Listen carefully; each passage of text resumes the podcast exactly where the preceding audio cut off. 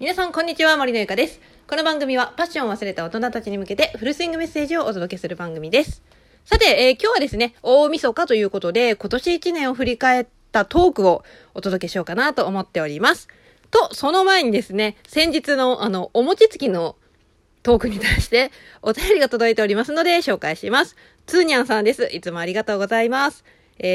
石臼と絹では餅がつけん、きねでしょう。ある意味中身がなさすぎなラジオも面白かった。餅をつく前のふかした餅米が一番美味しい。小さい頃つまみ食いして怒られてたな。ちなみに醤油つけて海苔で挟んで食べるのが一番です、ということです。ありがとうございます。いや、それなのよ。私ね、収録する前とかね、全然台本とかを準備せずに、この話しようと思ってパッと撮るから、全然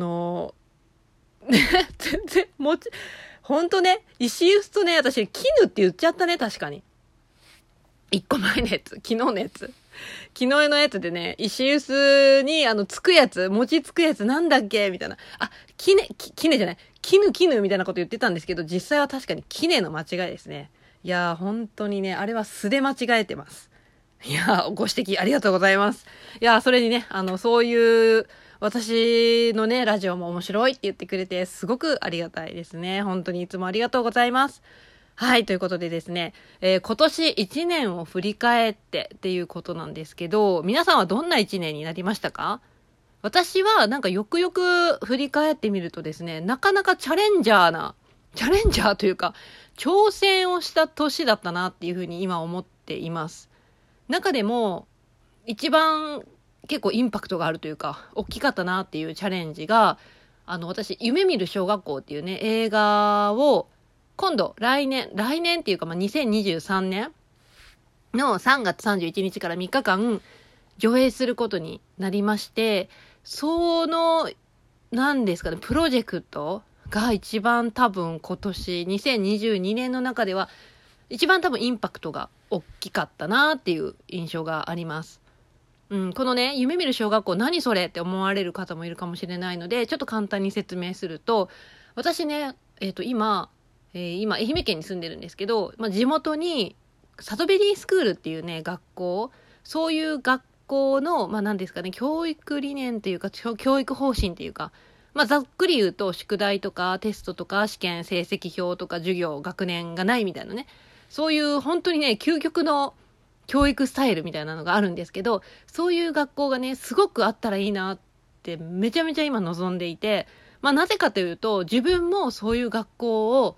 選択できたらよかったっていうのと、あとはもうね、我が子がいるので、ぜひね、我が子たちにはもうこっちの学校も選べるし、あっちの学校も選べるっていう選択の自由を増やしてあげたくって、で、そういう学校をね、一つあったらいいなっていうので作りたいなと思っているわけなんですよ。でもね、やっぱりそういう学校ってなかなか認知も低いっていうことなので、まずは認知を広げていかないといけないなっていうのに思いついたのが、その上映会だったんですよ。夢見る小学校っていう映画ね、 YouTube とかで調べてもらったら予告とか出てくるんで、ぜひね、知らない人は見ていただきたいんですけど、そのね、夢見る小学校っていう映画をね、私上映したいんだよねって思ってたら、周りにも結構ね、私もやりたいですみたいな、協力したいですって言ってくれる人が結構ちらほら集まってですね、で、今年2022年の10月に未来の種っていう団体を設立したんですよ。で、団体を設立して、ですね、そっから、なんだったっけ、いろんな、教育委員会の方に、講演、応援してください、みたいなね、講演申請を提出したりとか、いろんな、ちょっといろいろね、細々したことをやって、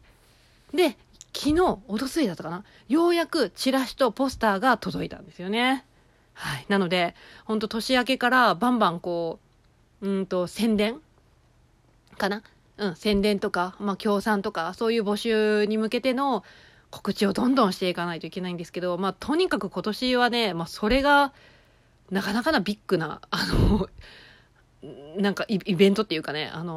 ことでしたね、出来事でしたね。他にもいろいろあるんですけど、やはりそれが一番インパクトがでかかったなっていう、なので挑戦の一年だったなっていうふうに思います。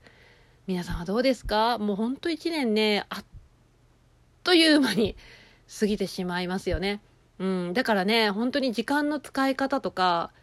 あとはなんだろうな、人との付き合い方、どういう人と付き合いたいかとか、そういうことを考えて、いかにこの自分の人生をに無駄なくというかね、余すところなく使っていけるかっていうところでね、私もいろいろ考えながらやってきた一年だったなっていうのもありますね。あとはもう本当にね、人の友人とか家族のありがたさも感じました。今年の夏ね、コロナにかかって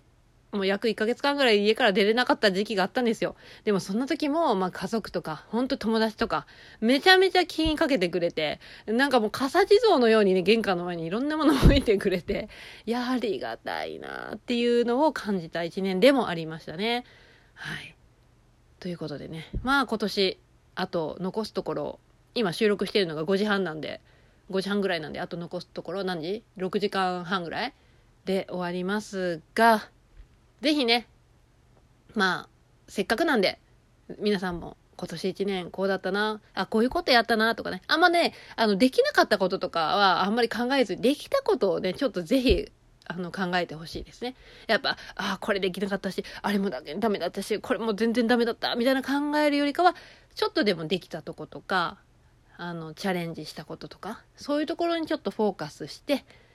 私ちょっとでも前に進めたなっていうところで今年をね終わって、で気をね改めてじゃないですけど、元旦になった瞬間にこう、じゃあ2023年も頑張るかと、で新しい新年の目標を立ててみたりとかね、そんな感じでね、また一歩踏み出していただけたらいいななんて思っています。ということでですね、このラジオトークもなんかちょっと私もね、今年はやったりやらなかったりっていうところが多くて、この後半はね、ちょっと毎日継続して更新はできていたんですけど、来年もね、ぜひこう継続して続けていくっていうことも目標の一つになっておりますので、フォローとかねしていただけたらとっても嬉しいです。あとお便りなどもいつでも大歓迎ですので送ってください。ということでですね、今年も一年どうもありがとうございました。来年もね、来年はね、ちょっとライブをね、多めにやりたいなと考えております。今これ収録なんですけど、ライブ配信にもちょっとチャレンジしながら、ちょっとね、どんどんラジオトークもね、活用できたらいいなと思っておりますので、ぜひね、また来年もよろしくお願いします。ということで、今年一年本当にありがとうございました。皆様も良いお年を最後の最後で噛んでしまったよ。ということで、皆様も良いお年をお迎えください。ということで、今日の音声は以上になります。次回の音声でお会いしましょう。バイバイ。